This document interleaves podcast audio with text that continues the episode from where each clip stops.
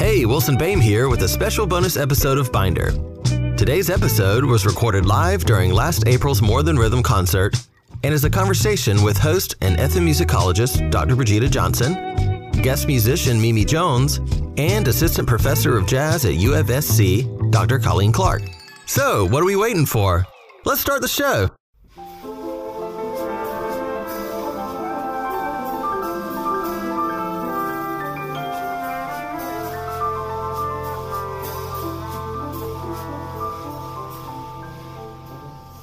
Welcome, welcome, welcome. And I see some new faces. How many people were here in March for our kickoff event? Okay, there we go. This this this crowd like this like this. So we got some new people. So I'm going to give you guys a spiel from last month to bring you along what we're doing here. So we're back, and um, if you were here in last month, we opened up with uh, Dr. Tony McNeil and the celebration um, Heritage Celebration Choir, and um, basically we're here to do it again. CMA FAAC are coming on to kind of bring you through a two year musical journey through several eras of black music, as well as diving into current conversations and trends in black music, composers, and performers. From spirituals, soul, and rock, classical blues, or hip hop, the history that mu- the music of black Americans affirms is key to what black music continues to be and why it continues to be so popular around the world across lines of race, gender, age, class, nationality, and even language. I know. Over the next two years, we want to bring you more than just some live concerts. But um, black music is often a communal in nature, and we get together. And I'm glad you guys come together. I see your mask. Thank you for your mask. Thank you for holding on with these masks for these last two years. Um, but we want to really think about not only being fun and entertaining, but also engaging and interactive. And so some of our live concerts will uh, include community talkbacks, and like tonight, we're gonna have a pre-show um, panel uh, with some guests from the concert, or like our next event in June featuring uh, low country born and uh, raised hip hop artist Benny Starr on the second. Yeah, Benny Starr. Oh, we got some hip hop hits in the front row. I love it, I love it, I love it. Baby boomer hip hoppers are the best fans. You guys actually listen to the lyrics. There you go. So on June 2nd, um, that's that Thursday, he's going to be doing a film screening because he's also a filmmaker. And it's going to be, um, the name of the film is Restoration, a concert film about the grassroots efforts of Southern black farmers to get justice as well as economic restitution. There we go. I love it. I love it. I love the black fist. And but the second day, uh, basically June 3rd, that Friday is going to be where the live concert happens. And so you come on Thursday, get some film screening and some talk time with Benny Starr, and then he's going to bring his band. So we're going to have live hip hop with the band on June the 3rd. And as we just heard today, it'll be free 99. So bring all your friends. So um, free 99, we love it. We love it. So this, uh, our second stop on the More Than Rhythm train is going to really be looking at um, and having this conversation time with our, our pre-concert guests. Um, brief but lively discussion about jazz roots, jazz today, as well as jazz irrepressible push towards the future. And um, our two-woman panel includes jazz percussionist and assistant professor of jazz studies at the University of South Carolina, Dr. Colleen Clark. And our featured performer tonight, jazz bassist and vocalist, and she does a lot of things. Make sure you read her bio. Um, and she's also an associate professor at uh, the famed Berklee College of Music uh, in Boston, Mimi Jones. And so I'm going to bring our, our guests up. We have a little talk time here, a little Sally Jessy, a little Oprah time with our guests, and um, talk a little bit about jazz. Come on up.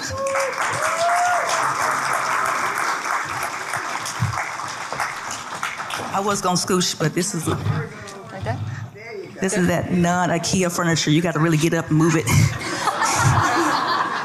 All right.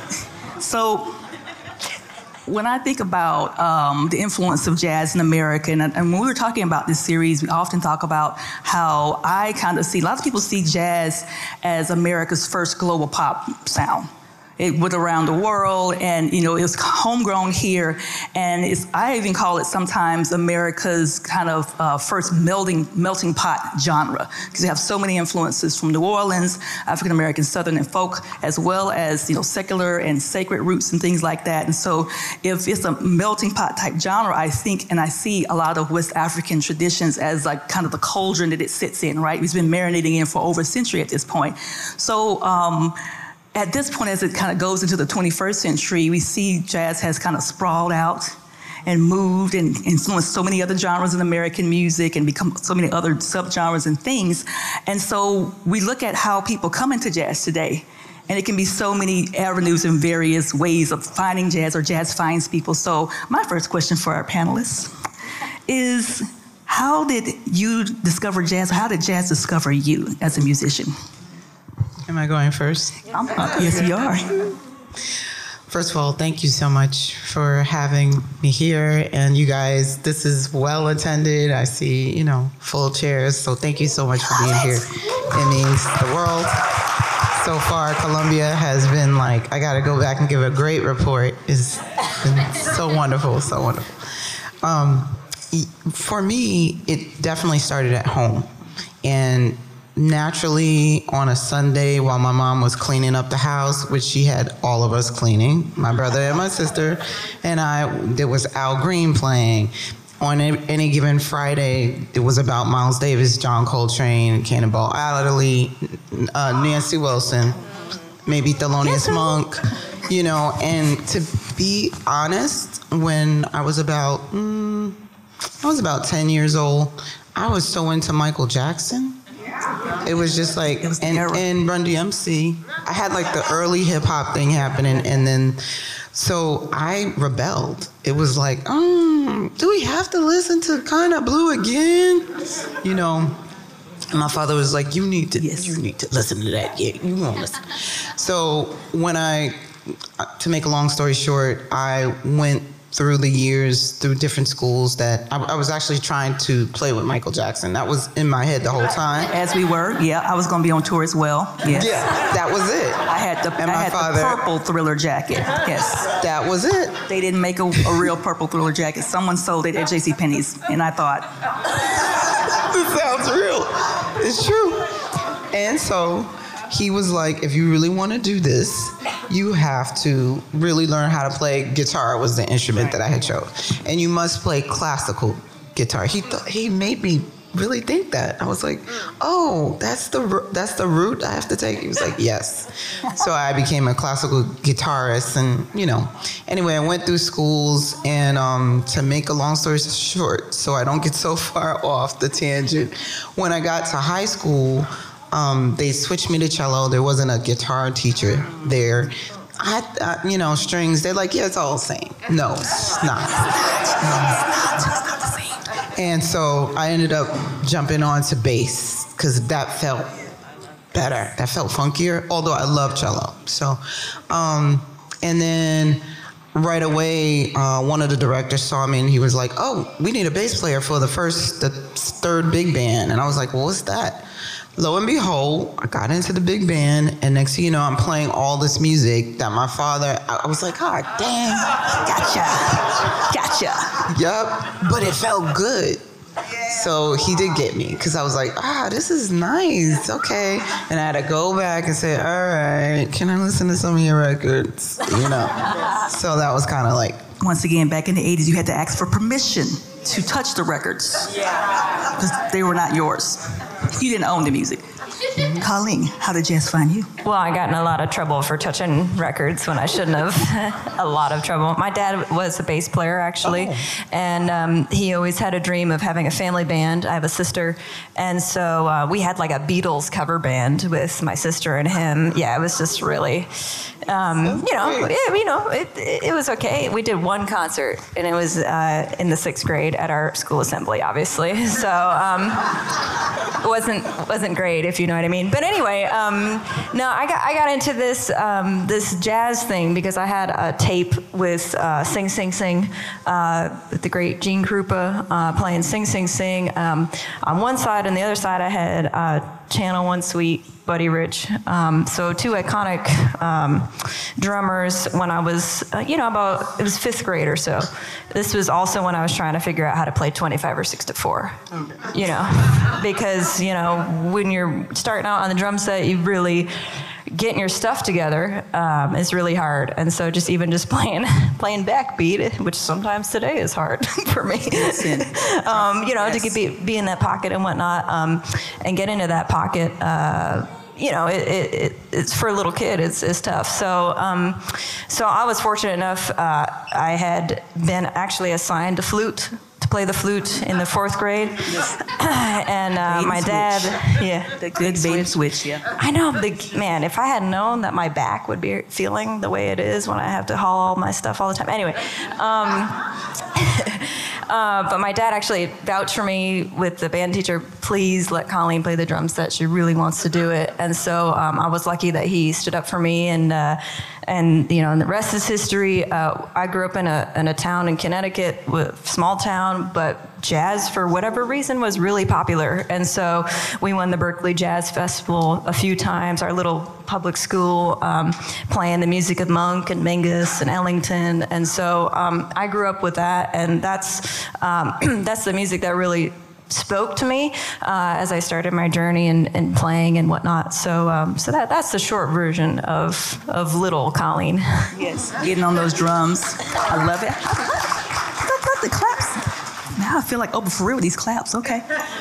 Um, so uh, when I think about um, those are good. Oh yeah, another Binder podcast uh, plug. So some of the long versions of these stories will be on the next po- Binder podcast. We asked some similar questions, and so you'll hear the long story um, from Mimi because there is more wonderful detours on that story, um, and and famous spots and stops she made on her way to being jazz legend on the bass. So yeah, yeah oh yeah. Um, let's see. My my next question was thinking about. I mentioned earlier as jazz is kind of global um, sound, and as I was thinking about how long we've been with jazz, and jazz has been with us. And and we think about the international reach of jazz, that happened roughly 100 years ago. I was thinking about um, Sidney Bechet going to Europe for the first time, and then I looked back and said, oh, that was 1919. So, like, literally 100 years ago, he was going for the first time to London, and then he came back again to Paris with Josephine Baker. And so, people, you know, that's kind of the, the jumping off point of, of, people around the world knowing and loving jazz. And of course, his tours with um, her they went a lot of places in the, in the teens and the 20s, like Russia and the farthest stretches of Europe, and then back to Paris again. So, thinking about this global reach of jazz and and putting that in the same conversation with you hear people saying, well, jazz is dead, or jazz is, is lost its way, or jazz is blah, blah, blah, blah. Um, but at the same time, we have what's going on with these, slide, these slides. Jazz keeps emerging. We see what happened at the Grammys this year was Jon Batiste winning Album of the Year. And then he's beating a whole bunch of people, the Justin Biebers, the Kanye West. And then we see a couple of years ago, Esperanza Spalding, another wonderful bass player, beating Justin Bieber and beating all the kind of up and coming people. And so I guess my question is around where do you see or how do you see the relevance of jazz today, since we have these kind of conflicting narratives about, oh, jazz is old people's music and jazz has lost its way and it's, it's not in the community, but then you see, you know, younger artists still performing and stretching these boundaries. How do we reconcile those kind of conflicting narratives? Since you're a great jazz professionals and now they're still doing jazz. Oh, you're so sweet. I definitely feel like jazz is truth, so it's not gonna go anywhere. Mm-mm. And actually, just being an educator in different, I, I randomly get called in different parts of the country, in different parts of the world, to teach different age levels. It could be, I actually had students in diapers. I mean, it was so it. cute, but they were learning bebop. They were. We love it. but um, and adults uh, middle school, mm-hmm. you know, the cool, the cool ones that there, there are a lot of interested youngsters coming up. Right. It's it. it's doing a turn. It did a little low, and I, I, I blame that on many of our systems. You know, art is always mm-hmm. the first thing that gets like, okay, we can hold on that, mm-hmm, and mm-hmm. you know, people forget that we need that. That's right. life for us. That's what gives us the hope and inspiration that we need when things are just like not going right. Right. That literally helped us through COVID, you know. Mm-hmm, mm-hmm. Case in point. And so um, I, I don't think it's going to go anywhere. I think it it does move with the time. Like uh, an artist like Robert Glasper, yeah. who he is versed in. I saw it with my own eyes in bebop, and then can flip it and do his radio music. Right. You know, yeah, yeah. it's crazy. And I think we're at a point now where it's, you know, people are just doing what feels good, the vibration of whatever it is. Mm-hmm, mm-hmm. The labels, you know, you have to put a label on it, I guess, because it has to be marketed and mm-hmm. sold and, you know, um, they have to keep track of what sold and what genre. But everything is kind of blending into other things and just becoming music. And so you're getting larger amounts of people listening to things. They don't even know they're listening to jazz. Right, right. You know, so, and I'm, I'm kind of for that because then it becomes for everybody. Right. And we needed to heal. We needed to, you know, mhm, to preach. To, There you go. I yeah, love it. So, same question for you, and particularly because you know, uh, if you don't know, uh, Dr. Clark is a brand new faculty at Univer- uh, University of South Carolina. This is her first year. Been a dynamo since she got here, hit the ground running, and so she is a part of our growing jazz studies program at USC. So um, she's already done Jazz Girls Day, really involved in trying to get South Carolina, you know, raise that level and, and get young people um, into studying it as opposed to I just do it in high school and then I go to college and whatever else, you know, I don't do it anymore. So you're part of that wave. Can you speak kind of to that, that same thing as far as jazz relevance?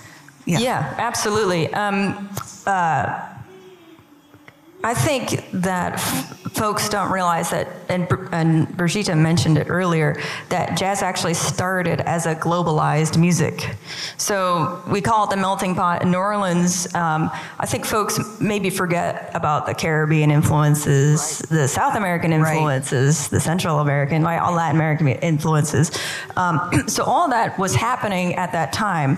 We can see it now too with folks like Luis Perdomo, um, who are um, taking jazz and bringing themselves into it, whether they're from a different country or they want to express it in a, in a way that fuses musics together. That is becoming something that um, is make, makes it identifiable for, for a wider audience. And so, um, in regards to here in South Carolina, um, as Brigitte mentioned, I'm, I'm new this year, and one of our really big goals is to get jazz happening in the public schools. Um, yeah, yeah. So, so part of that um, is there's only about between 20 and 25 public schools that have jazz programs in the state, and um, I said. You know, with me and, and, and my, my partners in crime, especially our director of jazz studies, Matt White, I said, how, how can we attack this most efficiently? We're going to go to them. So we've gone to 15 schools already this year. We still have got a few more um, to cover before the end of their school year. And as a part of that is is I founded um, Jazz Girls Day here at the University of South Carolina, and we actually just won another big grant um, that is going to allow us to do Jazz Girls Day uh, upstate and Jazz Girls Day low country and also hosted at the university. So we'll have three Jazz Girls Days in this upcoming academic year. And just from that alone, the people that have been reaching out to me and, and the entire program, it's already, it's, the uptick is incredible. And again, it's not that music educators in the state of South Carolina don't want to do it. They don't know how to do it, and they're too afraid, or maybe they just don't think they're good enough to try to teach it. And so we're creating a, a curriculum that is going to become um, public for all these guys. Yeah, so they can say, hey, oh, I can do that.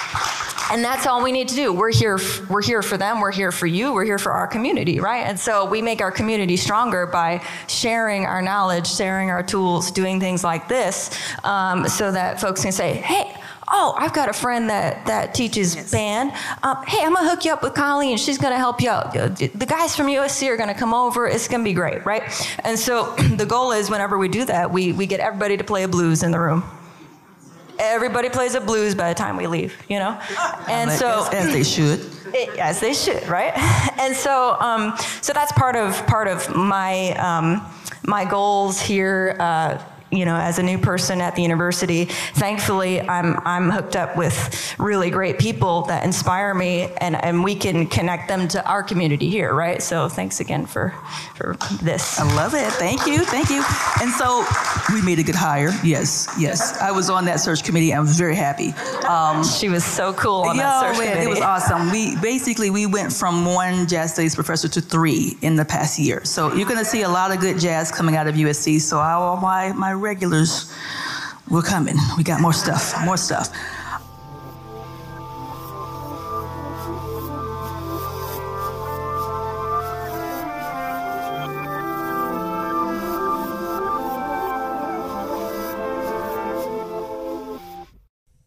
Hey, Wilson Bame here to give you even more More Than Rhythm programming.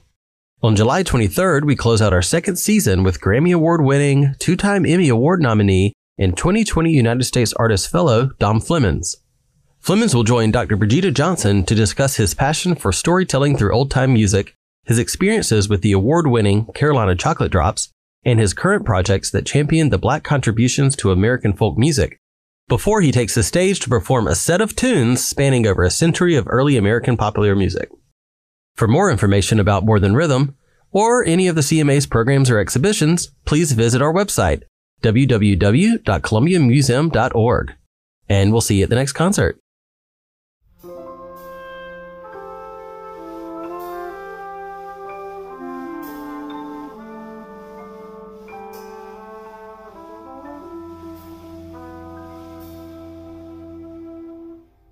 So um, I love that answer. I love both your answers. And so I'm thinking about um, now we think about 21st century and jazz. And you mentioned jazz is truth. And one thing that jazz has also done that some people sometimes we miss when we listen to our, our cool jazz and smooth jazz and our Kenny G's, um, the, the activist side of jazz. And so I remember, like in my FM 202 classes, everyone I start with um, Max Roach's Freedom Now Suite from 1960 and it's a way to kind of get the kids into not only music but also the civil rights history that was happening. They literally was going to write an album in tribute to the um, the 100th anniversary of the Emancipation Proclamation. But right before they were about to write it, the Greenville sit-ins started.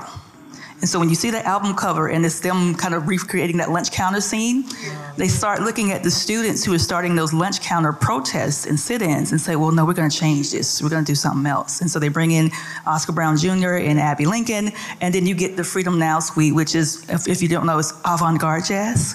So the first time they meet me, they don't get to hear the good, cute Bobby stuff. They get to hear some screaming and some modalism and some, and you know, different rhythms. And so it kind of opens the ear to jazz, but also this kind of political, socially conscious jazz that kind of starts, of course, there and continues on. We see variations of that. I think in one of the slideshow pictures, we have Courtney Bryan, who wrote the commission piece um, to honor Sandra Bland a couple of years ago. It's called Yet Unheard. It's been performed a couple of times. And then, of course, we're going to hear a little bit from the Black Madonna Project as well. And so I guess the question I want to get to is thinking about um, the, the, what, we, what do you guys see as the um, kind of activism um, and different types of activism that you see in jazz today? I'm going to start with Colleen this time. Well, um, it's it's a difficult question because um, it's particular to each artist, and so um, I think what I'll do is address it this way. Um, a platform is a very powerful thing. And so, um, depending on which artist it is, of course, um, uh, as long as they use it uh, in a positive way, I'm, I'm, I'm all for it. I support it, you know, and I'm behind it 100%. And so, if, if we relate this to the university setting and what we're doing when we're teaching, um, if we can, we can like Dr. Johnson's saying, in, in our classrooms, show them different examples of how this has worked positively. And maybe, and I don't mean it, it doesn't create an upset. It should, right? That's what we're, we're trying to do. We're trying to, to, to um, open, open ears, eyes, hearts to things that are obvious to some and not obvious to others. And so if we teach our, our students, hey, you can do this and create good from it, then we should. And so I think that the classroom is a really special place for that. And um, it's also a great uh, place for conversation, safe conversation, and um, and just creativity. And so, from the community aspect, the education aspect, that, that's how I'll address that. And I'll let Mimi address it from the, the artistic aspect. Sure. Thank you. Um, well, you know, at some point, definitely with the hip hop, it is something that you know is so popular, mm-hmm. and I I thought it was important that what was being said was things that were going to push us forward as a people. Mm-hmm. I feel like at some point it went down. It was poetry at first. I felt like it was Right, right, poetry. right, right. And it went down. I'm not going to call out any names or do anything like that, but I'm sure many of us know many young um, people who ended up incarcerated because the culture was to follow violence, get your money, you know, drugs. Um, and so, like Colleen said, it's very important that these platforms are utilized. Um, like we understand the power of what we do. You know what I'm saying? So I, but one thing that's important is that um, what I noticed too is that first of all, many different um, rap is very diverse. A lot of people listen to it. Um, many different backgrounds, d- all over the world. It's kind of crazy. You you'd be surprised how far Like jazz. Yes. How far stuff gets, you know, and how people are looking up to that or like that's the thing to do. So, an artist that I kind of like right now is like a Kendrick Lamar um, because it's important that you you still understand that that is a language, it is a culture. It's not to be like, oh, that's just crap. But I'm into like, please say something positive. We need it. People are thirsty for there to be something like a like a call so that we can respond. A a way to gather us together in a healthy and a, a way you know some a positive thank you Yeah. a positive way i'm sorry it's friday i've been you know i'm a plane, teacher too so my brain can like But wait, wait. You mentioned teaching again because we got two educators here, but you're at Berklee. Um, and Berklee started about, I believe, two or three years ago, a Jazz and Gender Justice Institute. And so, slide person, click the slides again. Um, basically, um, uh, Terri Lyne Carrington uh, runs the institute. And um, I think the question they have on some of their flyers is like, what would jazz look like without patriarchy? And so I know, right? And so we know Terri Lyne Carrington, this wonderful former child prodigy drummer, right? And so she's a part of this this this idea of institutionalizing jazz that gets away from some of the some of the negative sides of you know what happens. And we have two wonderful female musicians here, and they can probably tell stories about that and, and how sexism impacts them as musicians. But how do we move beyond the pointing at the problem and saying, well, how do we fix it? Right? And so have you worked with the Jazz and Gender Justice a little bit? oh yeah Jump on in. so i i actually want to be in that institute I know a person. I'm in, I'm on the other side because Berklee, it's like a They got- bunch of yeah. yeah. different schools Yep, with yep. one name. We'll but I, I really like them. They're cool. So I have so many students that come to me and they say, I found my voice in that Mm-hmm. because they weren't forced to have to do something that just wasn't natural to them. Right. A lot of times, just speaking as a woman coming up, and I think we all know how this feels, you go to, um, I mean, it can happen in life, but in music, we'll go to a jam session. That's where we all kind of come together to play tunes, Mm-hmm. you know, randomly together to just practice. And it could be like in a club setting or whatever. And it's just, it gets so weird at times because people are like, hey, and you're like, dang, I didn't come for, I, you know. I, you see this bass I'm standing with? that. I got this bass right here. I'm not just here. trying to get the music like you. Right, right. So there, or or just like, oh, um, did you are you here with someone? Did you know? Are you here with your boyfriend? No, I'm just carrying these drums You- because I know, like to right, carry that. drums around. Yeah. Yes. We'll we'll get we'll get back to you. You know that that kind of thing. So you get marginalized really quick, and you get tired. It just gets really tiring. So we don't go. You know. So I feel like um, what Terry is doing, it just it really is a big hug and allows women to um, get in and really explore their voices in you know a way that we can feel comfortable and relaxed to get into it. Yeah. Can I add a little something? Yeah. Okay. so Mimi and I actually met on a women in jazz gig. Oh, I love it. Tell me that story. I like that story.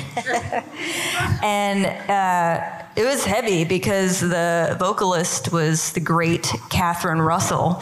And if you're not hip to Catherine Russell, um, her musical and jazz lineage is um, she's living jazz blood. What do I mean by that? Luis Russell was um, is, was her father, and he was the um, uh, pianist and uh, musical director for Louis Armstrong.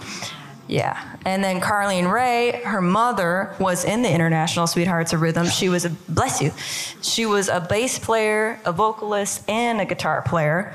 And, um, uh, continue. I mean, she she lived until very recently, actually. Um, she was my mentor. Yeah. Of, that helped me. yeah. Yeah. and so just the fact that that we met in that situation, and it was um, uh, Camille was there. Oh. It was Camille Thurman and. Um, Oh man, I'm sorry. Um, Right. Bria Lincoln- Skonberg Lincoln Center? in Lincoln Center outdoors. Oh, yeah, right. yeah. And and it was it was um, it was a tribute to the International Sweethearts of, uh, of Rhythm. And so doing that with Catherine Russell, it was like, first of all, I, I was just so honored to be there with everybody. But playing behind her and playing with Mimi, oh my God, I was like, I couldn't stop smiling. You see the videos of me, and I'm like. Mimi's like, yo, chill. but like yeah. that kind of that is so important. And i if we didn't have this another eruption of um, because it happens right? When when when something happens in our um, social um, you know political moment so we have the me too moment we're still in that. It actually has been uh, good for work because we're saying, hey, we're here. And folks are saying, right, you're here. Yeah, you are. Oh, I should hire you. Um, because, like Mimi's saying, it's not easy for us to go and hang and meet people at jam sessions. It's just uncomfortable for many mm-hmm. reasons. Mm-hmm. And so now, and, and I'm not saying that every band we have to play in has to be all women. I'm not saying that. I'm just saying we're here, we're ready to be heard and to be seen and to be hired. Mm-hmm. And so, yeah. Yep, yep, yep. Amen to that. I love that. Pay them, pay them their money. They don't need exposure. They have the internet. So it's real. So um, I think I got the signal. This is now for our Q and A time. We have just enough for maybe a little bit of questions. I think I saw a hand about. There's a hand right there. I'll repeat it for you. Okay, he said, "What are some things that inspire you to make and play jazz?" This is for the podcast. Me again? Okay. Um, definitely. So jazz is one of those things that you know it, you have to put your emotion in it. So if you're alive, you you could probably get up in there and play it. There's a space for you to speak, and um, you know, just when I'm feeling a certain kind of way, I, I know that that's that's a music for me. It gives me space to be able to express myself. Um, it also brings people together. It makes you have to listen. So it's, it's really acute listening. Sometimes people think, oh, that's that's that's funky, that's nice. It's hard because you you have to be doing like ten things at one time. You're listening to the drummer who's connecting with the pianist. Wait, is this in tune? Am I playing the right notes? How do how do I get the solo to build? What am I going to play in my solo? You know, um, what is a solo? I'm out there by myself, but wait, I got to keep the form. But you said I'm free, but I'm not free. It, you know, so I don't know. I get inspired when I hear other people doing it really well, and um, just going at it because y- you have the space. It's one of those musics you can like just get in it Stretch and out, yep. you know. And we're going to do some of that too. You know, Yeah. um, one of the players that we have, he's actually a student of mine, and um, I made a vow. My mentor told me, "You, I'm going to help you, and you're going to help someone, and they're going to help some, and you." ma- And that's so we've been passing it down, and um, so you know he was like worried a little bit, like I wasn't getting the chords right. I was like, dude, just have some fun. Like get in there. You got here because you were supposed to be here. And so it's a it's a music that allows you to really express yourself on a high level. You know, it's very freeing. Um, so when I see young people trying to get it, it makes me try to get it more. Like, okay, all right, so it's still going. Okay, okay, you know, it's just a beautiful thing. And then you could be doing so many other types of music. We fuse different musics, Right, yeah. like it was said earlier. With jazz, it could be Indian music with jazz. It could be Cuban. It could be like African, just you know and it, it comes the basis of it does come from Africa too. So it's just it's a real beautiful music. And then you got like all these other influences with the chords, like you know Spanish sounds, sounds of the Moors, all all kinds of things in there. So it's just fun. Listening. Have a good time. Like it's music you can have fun with. So I want to do a, a quick shout out. I think I mentioned this last month when we did our kickoff. You weren't here for it, but when I announced that um, Colleen is historic in that she is the first woman to get a uh, DMA in jazz jazz studies percussion, right? At the University of North Texas. And so, if you know University of North Texas, legendary jazz program. And so, um, the institutionalization of jazz is kind of where we are now, where you do have a jazz and gender justice and a jazz program at Berklee. So we do see jazz programs and jazz in the K 12. And so, I, I think the question, like where we are now with institutionalization of jazz, where a student can go in and they don't have to do three and four years of classical music and then maybe jazz in their senior year, right? So I think that's kind of when we're thinking about thorough curriculum where, like even in our program, if you want to do jazz guitar, you can just start with jazz guitar. And, and you don't have to get the, the, I think we all have the kind of bait and switch. I was supposed, I wanted to play cello. My parents said, here's a violin, this is what we can afford. and so I could not be like Julie on Fame. So I just, you know, couldn't do it. Fame was very important. That, that was one of my influences. But yep, we are a Fame generation here. But the idea that um, when I went It's to Mimi's high school. there, there we go. Mimi's High School, the Fame High School. There we go. Um, but when, when when I got into um, uh, listen, got to do it. I think Nicki Minaj went there too. wow, Yeah, yeah, yeah. There we go. So once again, but music in schools, and so when I got into, I was you know got switched to the violin. But when I went to, I'm from Atlanta originally. I got to play not only classical music, but I got to play the music of my people. I got to play Richard Smallwood. I got to play spirituals on the violin. I got to play Donny Hathaway. And so the idea that I had a uh, African American female orchestra teacher who made sure we had everything in front of us kept us in it. You know, I stayed in it for, for my entire K through 12 you know career, middle school, high school. And the curriculum, no one was doing that. I didn't realize it. I thought everybody was over here playing cameo the violin. We did. I mean, we did. I thought everybody was doing that until we went to festival and realized, oh, all they do is Telemann and Bach. I'm like, well, but we get to do Michael Jackson. So this idea of, of music education curriculum, um, where do you see it going now? She, she asked about the futures. Where do you see it going now? Oh. Because like you're okay. This case, this this set the scene. You're at the conservatory setting. So conservatory is hardcore performance, performance, performance, and then you're now at a state institution, and it's you got to take all these other classes, and then you major in music. So you can jump in how you feel like. Okay. Yes, ma'am. Um, so uh, the thing about North Texas, I'll just go back for one second. It. Um, it's also a state institution. Um, it's the oldest jazz school in the United States. So it was formed in 1946, uh, post World War II GI Bill. They said if you want to come after the war, get a free education, you can get a, a degree in dance band. They didn't call it jazz because that was a bad word, you know. Right. And so Can that's a whole other thing we Yep. can talk about, but we don't have to. Yeah. Um, so um, there is no one formula that has worked. I'll put it there first. there we go. okay, there is not a formula that has worked out great yet. Um, but uh, the whole idea of separating the the student from the real world um, that's where we really see issues. And that's where Mimi's job is different from my job. Um, she's in a city, a big city, um, and closer to another big city. You know, being in Boston and being close to New York, her students have different types of opportunities than my students. I'm not saying they're better or worse. I'm just saying they're different. Mm-hmm. And so what we're doing in our in our Jazz Studies program right now, we have we we currently have six full time. Um, about to be five.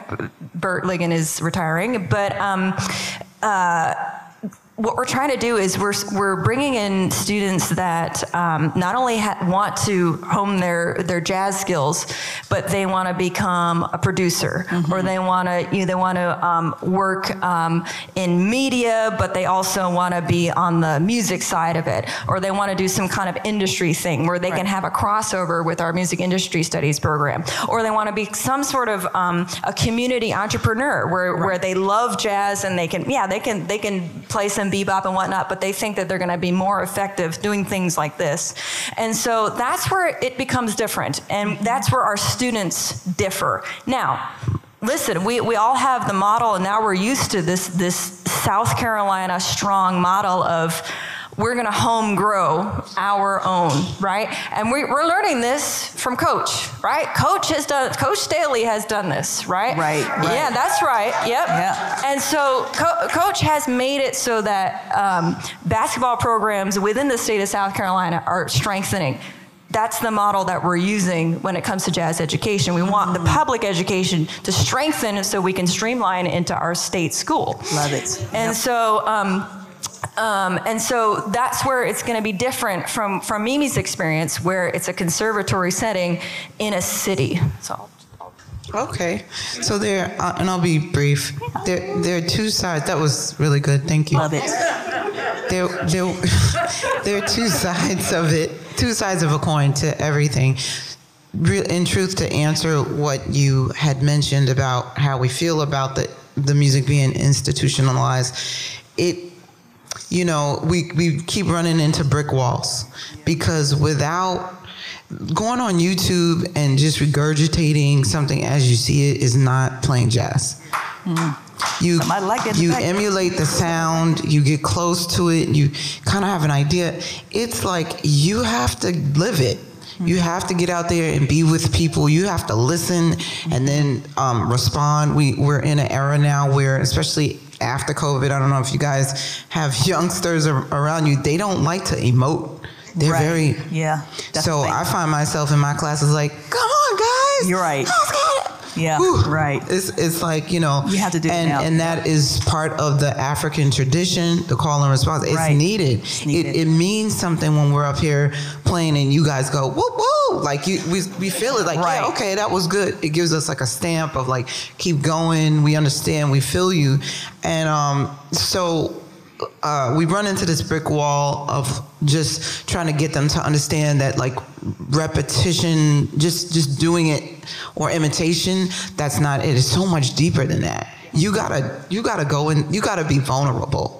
You gotta tap into that part where you you sound sad and we gotta hear it. It's like right. trying to learn a language right. and you gotta rock in different levels of it and with different people you gotta get out. Right. You you need to travel you can't just be in one place and think you know this is what it is. You're just in this box. No, you got to go over there and go over there and check out what they're doing. And not only just jazz, you got to check out different genres. Right. So like funk, go yes. rock with some funk. Understand how that beat pattern fits in with the swing and like why is that different than why does it kind of work? Oh, I can put these two together. Oh, okay. Mm-hmm. You know, and why if you try to play bebop on top of some smooth thing, it might not fit. You go figure that out. Mm-hmm. Go have a conversation. I tell my students all the time, go sit down and have lunch with your friends get out of here talking about those scales and stuff for a second because we we plug that into them because that's what we're supposed to do as educators but to be honest one of the biggest um, learning experiences is like the student angelo that you're you're gonna see he came here to meet you guys and feel what it feels like in South Carolina.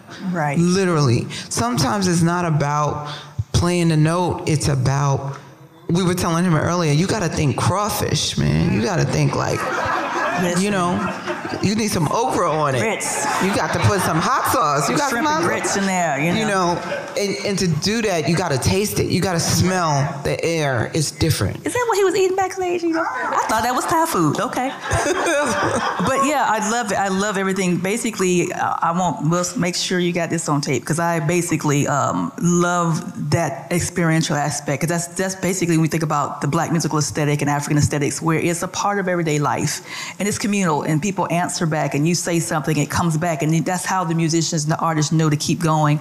I all this, you know, the dance. A lot of this music is dance music, and so if you do not dance, I don't know how you do it. And sometimes it doesn't sound like it. When you figure out what's going on, they're not swinging right because they don't understand. Ella Fitzgerald was a dancer at the Savoy. And then she picked up the microphone. She dan- her dance partner was Dizzy, Gillespie. They, they, they were dance partners. And so this idea of these are the, the people who founded bebop. How did they figure out how to take rhythm somewhere else? They used to be dancers, you know? And so these experiential aspects, I think this is something that we we got used to it because, you know, we were older, but I think the uh, pandemic uh, some people lost that, particularly young people. And so we have to actually be more intentional about the emoting and the conversations and the sitting with. And a lot of people get inspired by, to your question, our young man asked that question about what inspires you. A lot of times, you know, things that happen. I, we, we talked about Dizzy Gillespie, and I think I put a slide up. And that song he did uh, with Chano Pozo, um, uh, Manteca. Manteca didn't, doesn't really have words, but I heard a story about he got inspired to do that bass line because, you know, of course, Dizzy's from South Carolina. Yay, woo. All right, woo woo. But they, they, yeah, let's do it again. He basically put words to that. They were traveling in the South and they had a bad experience in Georgia. And he put a, I'll never go back to Georgia. And so that's actually a protest moment. Even though it's a wonderful beginning and jumping off point to Latin jazz and Afro Cuban jazz and all that stuff that we have, it's rooted in that experience of them traveling around the world, getting treated like kings and queens, and coming back to the South and having to eat in the back or live across the street or, or go, the hotels won't take you. You know, or having people stiff you because they, what, what are you going to say in Jim Crow South if they don't give you your money? right?